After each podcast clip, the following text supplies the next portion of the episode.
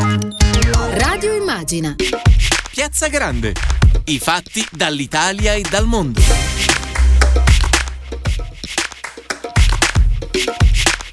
Buonasera a tutte e tutti da Tiziana Ragni, benvenuti a Radio Immagina in Piazza Grande. Un saluto a chi ci aiuta oggi ad andare in onda, cioè Emilio Tempesta in regia e Andrea Draghetti alla diretta streaming. E allora di cosa parliamo oggi? L'avete sentito dai titoli del nostro GR, è sempre questa pandemia a tenere banco. Noi oggi parleremo di quella odissea nello spazio che stiamo vivendo da più di un anno. E quale spazio? Quello spazio che ci manca, che è quello di fuori, e anche quello che comincia a starci stretto, che è quello di dentro. E mai come da quando siamo confinati eh, nelle nostre case abbiamo capito quanto era importante il fuori e quanto ci sta appunto diventando sempre più problematico il dentro.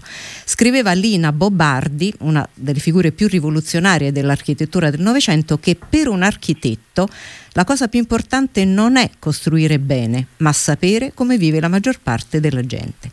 E nonostante l'Italia sia il paese che poco conosce e valorizza l'opera svolta dalle donne nell'architettura e generalmente nel mondo del progetto, oggi invece proprio con quattro donne, le nostre architettrici, abbiamo ripreso il titolo del libro di Melania Mazzucco sulla figura di Plautilla Bricci, la prima architetto o architetta.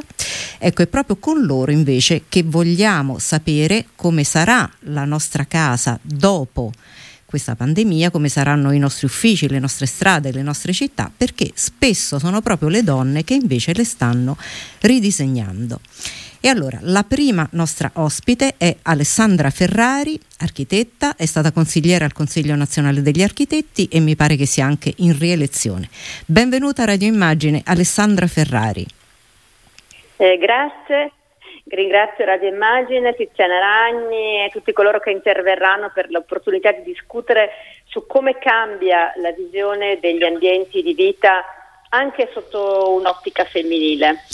E, e, gli architetti e le architette eh, da sempre hanno dato contenuto e forma alle visioni, sia alle visioni politiche che utopiche e eh, il ruolo dell'architetto è proprio questo, quello di prefigurare il futuro e di agire di conseguenza. Eh, e quindi pensiamo... ci può dare una visione di quello che sarà o che si appresta a essere il nostro nuovo modo di, uh, di vivere lo spazio, di abitarlo dentro e anche fuori? Ma, eh, la necessità, gli architetti hanno sempre parlato di questo, gli architetti e le architette, io ovviamente mi riferisco a tutti, ai pianificatori, paesaggisti, conservatori, è forse più uno stereotipo pensare che eh, l'architetto è colui che sceglie i colori del divano, insomma. Mm. Eh, già appunto eh, in Europa eh, la sensibilità è diversa.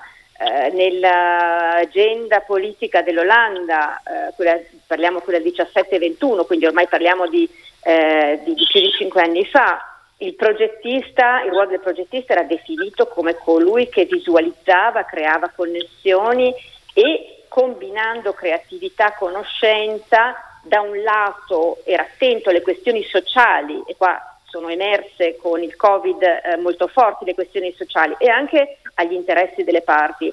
Per cui l'Europa, l'Olanda già cinque anni fa, eh, eh riconosceva questo ruolo agli architetti e eh, di, diceva eh, già nella sua politica che eh, l'architetto aveva questa, questa capacità, trattava di veicoli senza conducenti, reti intelligenti, eh, istruzione senza scuole, oppure di sanità a casa del paziente, solamente per fare alcuni esempi che oggi ci sembrano reali, ma lo erano già in questa previsione cinque anni fa.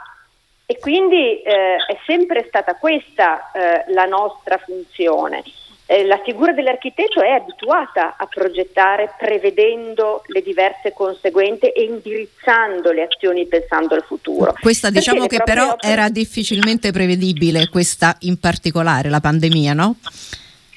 E, e, su questo secondo me è interessante eh, vedere che c'è un libro, mi, mi, viene in mente questo libro che si chiama Architetti del futuro, che è un libro di Jaume e non parla di architetti. E parla di quelle professioni legate alla capacità eh, di estrarre valore e anche indirizzi, indirizzi decisionali dai dati. Si parlava di data, data scientist, cioè t- tutte queste figure legate alla cultura del dato e quindi che coloro che erano capaci di prevedere un futuro basandosi sui dati del passato. Il Covid ha mandato all'aria questo ragionamento perché, eh, perché eh, è stato eh, un evento talmente imprevedibile che ha fatto sì che eh, si cominciasse a pensare, e ora si pensa su questo, ma gli architetti già lo facevano, eh, di basare i nostri pensieri su diversi futuri. Quindi il ragionamento non è più basato su dati del passato, ma è basato su una infinità di dati diversi che provengono anche da altre professioni, da altri mondi, che servono per elaborare la previsione di quello che sarà il nostro modo di vivere. E allora se lei ci dovesse dire in parole povere per come si può fare in una radio che ha bisogno, ahimè, di sintesi, eh, se avete già immaginato come saranno le nostre case o i nostri uffici o il nostro modo di vivere da qui, diciamo dopo, da dopo il vaccino in poi? Allora, noi si parla di la rigenerazione urbana che non è solamente l'ecobonus, prevede un recupero degli spazi condominiali, cioè le terrazze, i lastrici solari, i giardini, gli spazi comuni, sono questi gli spazi mm. necessari per ampliare gli spazi e anche le relazioni e quindi dare più qualità alla vita che ci, che ci abita. E eh, questo approccio, quindi quello di pensare a un modo diverso di intendere non solo gli spazi condominiali di cui stiamo parlando adesso con gli eco bonus e, e sisma bonus, ma anche di tutti gli altri spazi, è un approccio che è eh, comprovabile perché esiste un, una raccolta di quattro volumi che si chiama Yearbook, che è redatto dal Dipartimento Cultura e si trova sul sito AVN del Consiglio nazionale, che eh, mostra tutti i progetti già realizzati e il primo del 2017, quindi erano progetti che partono dal Prima 2015-2014. Certo che trattano di ehm, abitazioni che cambiano all'evolversi della vita familiare, oppure abitazioni in cui tutte le camere hanno accesso all'esterno, abitazioni di 35 metri quadri che sfruttano la tridimensionalità dello spazio per sovrapporre e moltiplicare le funzioni abitative, oppure recinti domestici che ruotano mutando la conformazione degli spazi. Ehm, struttura, ecco, strutture che sfruttano la copertura degli edifici per avere nuovi spazi e, nuovi, e nuove abitazioni ancora, oppure macchine per abitare gli spazi pubblici, quindi dei sistemi perché anche all'esterno si possa vivere uno spazio pubblico in modo certo. diverso. Alessandra, la Io... interrompo solo un attimo perché sì. ci ha raggiunto intanto ai nostri microfoni anche Elisabetta Cianfanelli che è presidente del corso di laurea magistrale in Fashion System Design all'Università di Firenze. Benvenuta Elisabetta Cianfanelli. Buonasera a tutti, buonasera a Radio Immagine e buonasera a lei Tiziana. Ecco, adesso le passo la palla fra poco e facciamo finire Alessandra e poi arrivo certo, da lei. Certo, certo, grazie. Mi dica Alessandra. Eh, no, volevo solo lasciare agli ascoltatori concludere se eh, siano stati gli architetti a prevedere il futuro oppure se sia stato il Covid a rendere palese ciò Quello che gli architetti eh, stanno abbiamo... già da anni cercando di rendere palese. E eh, riguardo all'ottica femminile, io parlo d'architetta perché ci piaccia o no, questo è il termine eh che sì. l'Accademia della Cruzza indica come corretto e tra l'altro molti ordini italiani hanno già deliberato la possibilità dell'uso del timbro femminile, architetta. Oh, questa è una e, buona notizia. E quindi anche in questo caso è una tensione di sensibilità e di cultura. Eh, si è discusso sul fatto che le figure femminili siano coloro che durante questo periodo hanno subito maggiormente il carico esatto. della cura della famiglia, ma io non credo vi sia correlazione tra questa situazione e una maggior capacità progettuale che si è sviluppata ora. Le architette sono sempre state capaci. Vi è solo una diversa sensibilità nei loro confronti. Il Covid ha reso palese ciò che palese non era. Eh, faccio solo un esempio, il, giovane, il, premio Giovane Architetto, ma anche il premio Architetto Italiano, è stato vinto da coppie, cioè un architetto e un'architetta. Eh, di solito il frontman è, è, è l'uomo, è difficile che sia una donna, oppure nei giovani professionisti, negli ultimi quattro edizioni, due volte l'hanno vinto delle architette. Eh, Stiamo recuperando serve... il tempo perduto serve più comunicazione perché, certo. perché, gli architetti sono capaci, vincono premi, si laureano con, con, voti molto alti, hanno forse qualche difficoltà nella gestione della, della professione e della vita familiare, ma, ehm, ma, sicuramente hanno necessità di essere maggiormente valorizzate. Ecco, forse il Covid non solo le ha affaticate, ma le ha anche in qualche modo rese, rese più, più, più, frizzanti, più, eh, più produttive. Grazie sì. ancora Elisabetta. Alessandra Ferrari, grazie davvero per il lavoro che fa e per quello che ci ha detto. E grazie a voi. Allora, invece Elisabetta Cianfanelli ha un doppio eh, osservatorio perché non solo è presidente del corso di laurea magistrale in Facial Science and Design, quindi non solo la materia, ma lei ha anche contatto con gli studenti e la scuola, in particolare lei in università, eh, è su due fronti caldissimi, quelli cioè di garantire l'istruzione a distanza in questo momento e quello di garantire che la qualità sia sempre la stessa. Allora, cominciamo eh, appunto dal fatto che... Dalla didattica. Eh sì, esatto. Lì come stiamo messi? Beh, eh, come siamo messi? Eh, noi siamo entrati in, lo- in lockdown il 4 marzo 2020 e io ero all'università quel giorno quando c'è stata comunicata la notizia. E dopo un primo momento di, dire, di difficoltà, ma anche di disperazione, mm.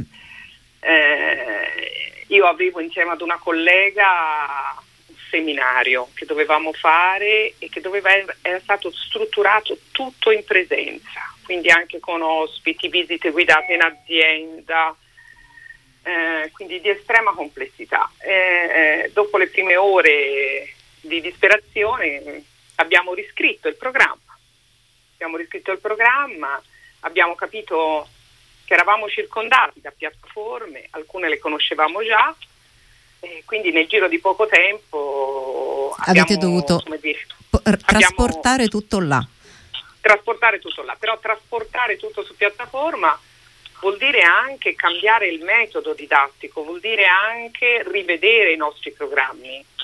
E inoltre è eh, che è il tempo, cioè una cosa di cui noi abbiamo bisogno è di più tempo. Quindi mh, noi devo dire che abbiamo ottenuto, almeno nel mio corso di laurea, questo ha permesso poi l'introduzione di una serie di sperimentazioni eh, che non che sarebbero state neanche pensate senza se, la necessità. Eh, non c'era la distanza e che hanno dato poi ora vita a, dal prossimo anno, siccome è un anno che le sperimentiamo, eh, dal prossimo anno, anno, diventeranno parte integrale del programma. Quindi si amplia invece di restringersi. Quindi, quindi si amplia, cioè noi, eh, come dire, noi designer come progettisti avevamo già capito ormai da anni che eravamo dentro la trasformazione digitale, le aziende lo sapevano, in particolar modo quelle della moda, che sono delle aziende globali e quindi usavano già molti strumenti e nelle aziende moda era già diffuso il concetto di smart working. Io ho molti miei ex studenti che lavorano ormai da anni in questa modalità. Ecco.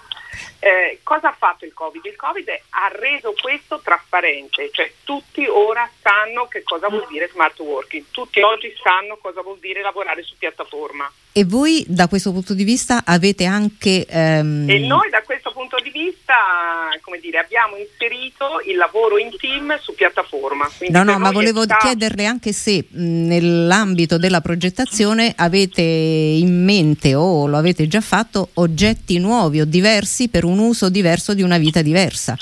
Sì, abbiamo già testato metodi diversi, come le dicevo, mm-hmm. e mhm. quindi la progettazione in team su piattaforma e questo per noi è stato un grande elemento di innovazione. E poi eh, cioè, eh, avevamo già capito ormai da anni che eravamo in un mondo di trasformazione e che la digital transformation sta, stava mutando lo stile di vita delle persone e quindi con esso anche gli oggetti. Eh, nei prossimi anni noi avremo una, una, tantissimi oggetti che app- entreranno nei musei perché nuovi oggetti eh, appariranno. Certo. Eh, intanto, è normale. Elisabetta, mi, mi perdoni, diamo il benvenuto anche a Francesca Bertuglia che ci ha raggiunto ai nostri microfoni, che è architetta di interni e con la quale fra poco atterreremo nei nostri nuovi tinelli alla luce delle trasformazioni che arriveranno. Benvenuta Francesca Bertuglia. Buonasera, buonasera a tutti. E, ehm, invece Elisabetta Cianfanelli, io ho una domanda mm, per lei sì. perché è una domanda che ricorre molto nelle chat di amiche. Come certo. cambierà anche la moda? Un anno di tutte pantofole sta lasciando un segno profondo. Beh, la moda è la prima che ha cambiato. Eh. Ha cambiato durante il Covid, la prima cosa è stato il modello di comunicazione della moda. Mm. La moda è sempre il primo settore che, come dire, ha questa capacità di progettare e sintetizzare nel progetto e dare sintesi attraverso le forme del progetto delle trasformazioni, quindi dei fenomeni in atto. E questo l'abbiamo visto subito durante il periodo del Covid. Oggi la moda eh, ci propone un nuovo guardaroba, cioè noi da qui in avanti avremo il guardaroba reale e il guardaroba virtuale metà, mezzo busto. Le mie riunioni eh. in Meet, Zoom, eh, qualunque piattaforma, Team, così avrò il mio guardaroba virtuale. Bellissimo, c'è la parte eh, di sopra. Eh certo, della parte di sopra, ma ormai anche la parte di sotto hanno messo anche le scarpe digitali, no? Perché eh, avremo tutto un look completamente digitale. E questo, questo credo sia come dire, un nuovo mondo del lavoro che sta nascendo. La, digi- la trasformazione digitale porterà ad una richiesta, ad uno sforzo dal mondo dell'università a formare progettisti di una nuova generazione. E noi ci stiamo, come dire, provando eh, e stiamo lavorando affinché questo sia possibile, quindi dare risposte alle nostre aziende. E noi contiamo su di voi su tutti i fronti, sul design e, e soprattutto anche sulla moda. Grazie, grazie, grazie davvero grazie, ad Elisabetta grazie Cianfanelli. Grazie a tutti gli ascoltatori, grazie. grazie a lei. E allora Francesca Bertuglia invece è la nostra uh, specialista di um, arredamento di interni perché eh, è vero che è un periodo di crisi, è vero che per tutti il lavoro è diminuito, ma eh, per chi si occupa di interni forse è aumentato, è così? in parte sì, perché subito dopo il lockdown eh, io ho ricevuto molte richieste da clienti perché il fermarsi nelle proprie case sicuramente ha fatto riflettere da dentro. Cioè, le persone stando chiuse in casa hanno cominciato a pensare a tutto ciò che potevano migliorare, a ciò che non gli piaceva, a ciò che poteva... Lo stare sicuramente ha cambiato il punto di vista dello sguardo. Prima ricevevamo, eh, esatto. Prima ricevevamo in casa e adesso invece ci dobbiamo stare Infatti, noi. Prima lo sguardo era da fuori, quindi la casa per ricevere, per ospitare, quindi legata anche all'idea dell'apparire. Eh, questo poi per un momento si è fermato, per un momento, fino ad oggi si è fermato. E, e quindi è un più lo spazio del vivere, si è passato veramente a ragionare sulle esigenze del vivere. Quindi mh, una, un'immagine della casa più per se stessi che non tanto per eh, raccontare se stessi. Ma adesso che eh, dobbiamo trasformare invece le nostre case in uffici, in scuole, in aule, eh, come si può fare senza ovviamente dover spendere dei capitali, magari a, ad avere piccoli accorgimenti o piccole modifiche che però ci aiutino. Penso per esempio alla posizione in cui si sta seduti. Mm, prima andavamo in ufficio, avevamo eh, strumenti adatti. Sicuramente ora... sì, ci sono tante piccole accortezze che si possono avere. Intanto è chiaro che si devono moltiplicare le postazioni le postazioni lavoro, quindi le postazioni comode per, per un PC, quindi occorre una seduta ergonomica. Questo non, anche questa cosa non è così semplice perché molto spesso le sedute ergonomiche non, sono bruttine. Eh, non si integrano bene eh, in un ambiente domestico. Non sono un granché. Sono, sono ingombranti, sono con colori scuri, non, eh, non piacciono, quindi anche la ricerca, a me è capitato di aiutare dei miei clienti a cercare eh, una seduta ergonomica che però avesse anche una, una valenza estetica o che mm. si potesse inserire in un ambiente domestico. E quanto ci ha messo a trovarla? Molto, ecco. molto e alla fine diciamo sì, molto. E poi comunque la, la, scelta è stata soddisfacente, però è stato difficile perché mm. non sono pensate per le case, sono pensate per gli uffici. E questo lo dicevamo ecco, nella parte prima con le sue colleghe che si occupano di design e che stanno cominciando, ma stanno cominciando ora, prima che eh, arriveremo ad avere appunto la trasformazione in produzione ci vorrà un po'. Quindi nel frattempo dobbiamo fare con ciò che abbiamo. Certo, poi la posizione dove, dove appunto lavorare. Io penso sempre al fatto che sia bene posizionare eh, diciamo, queste zone di lavoro vicino anche a una finestra, mm. perché tra l'altro lo stare chiusi, secondo me è molto importante poter ogni tanto avere un contatto anche con l'esterno, cioè non stare in un angolo magari della casa eh, lontano da, da, un, da, una fonte di luce. Eh, da una fonte di luce e da un, soprattutto un contatto con l'esterno, cioè sapere se c'è bel tempo, se piove, avere comunque questo contatto. Per e non dire che dobbiamo anche stare con le finestre spesso aperte tra l'altro. Questo, certo, certo. Comunque c'è un problema appunto di sovrapposizione, eh, appunto di, di flussi, di, di, persone che prima non si incontravano se non la sera e invece adesso eh, ovviamente devono trovare un modo di convivere. C'è un problema anche di isolamento acustico, certo. che non sempre nelle case è facile avere, quindi è sempre po' legato a questo anche. L'altra domanda è eh, spesso mh, purtroppo diciamo, le case sono diventate anche zone di quarantena, quindi separare gli spazi, separare eh, per chi eh, ovviamente ha una casa che possa eh, consentire questo, ma mh, eh, leggevo anche mh, metodi per frenare la diffusione del virus, appunto uno, il ricambio d'aria è uno di questi ehm, oppure superfici più lavabili, mm, c'è anche una da questo sì, punto di vista. sicuramente un filtro, anche il pensare a un, una zona filtro quando si entra in casa, ecco. quindi, di non, quindi avere un posto dove poter riporre le scarpe, poter eh, togliere i cappotti, togliere le borse, appoggiare sicuramente. Eh, rie, diciamo, ricomincia a essere importante avere quello che era l'anticamera. Che, poi che abbiamo invece tutti buttato giù perché avete, a perché, che serve? Eh. Infatti anche questo sicuramente si ritorna anche indietro ad avere uno spazio fisico Il famoso esterno, ingresso. L'ingresso, quello che era sì l'anticamera, l'ingresso. Mm. Una volta addirittura c'era una doppia porta nelle case, nelle case 800 c'era un, il portoncino, poi c'era eh, una seconda porta e poi finalmente si entrava in casa cose che sono state un po' abbandonate. E qual è in questo momento la modifica o l'intervento che le viene chiesto più spesso?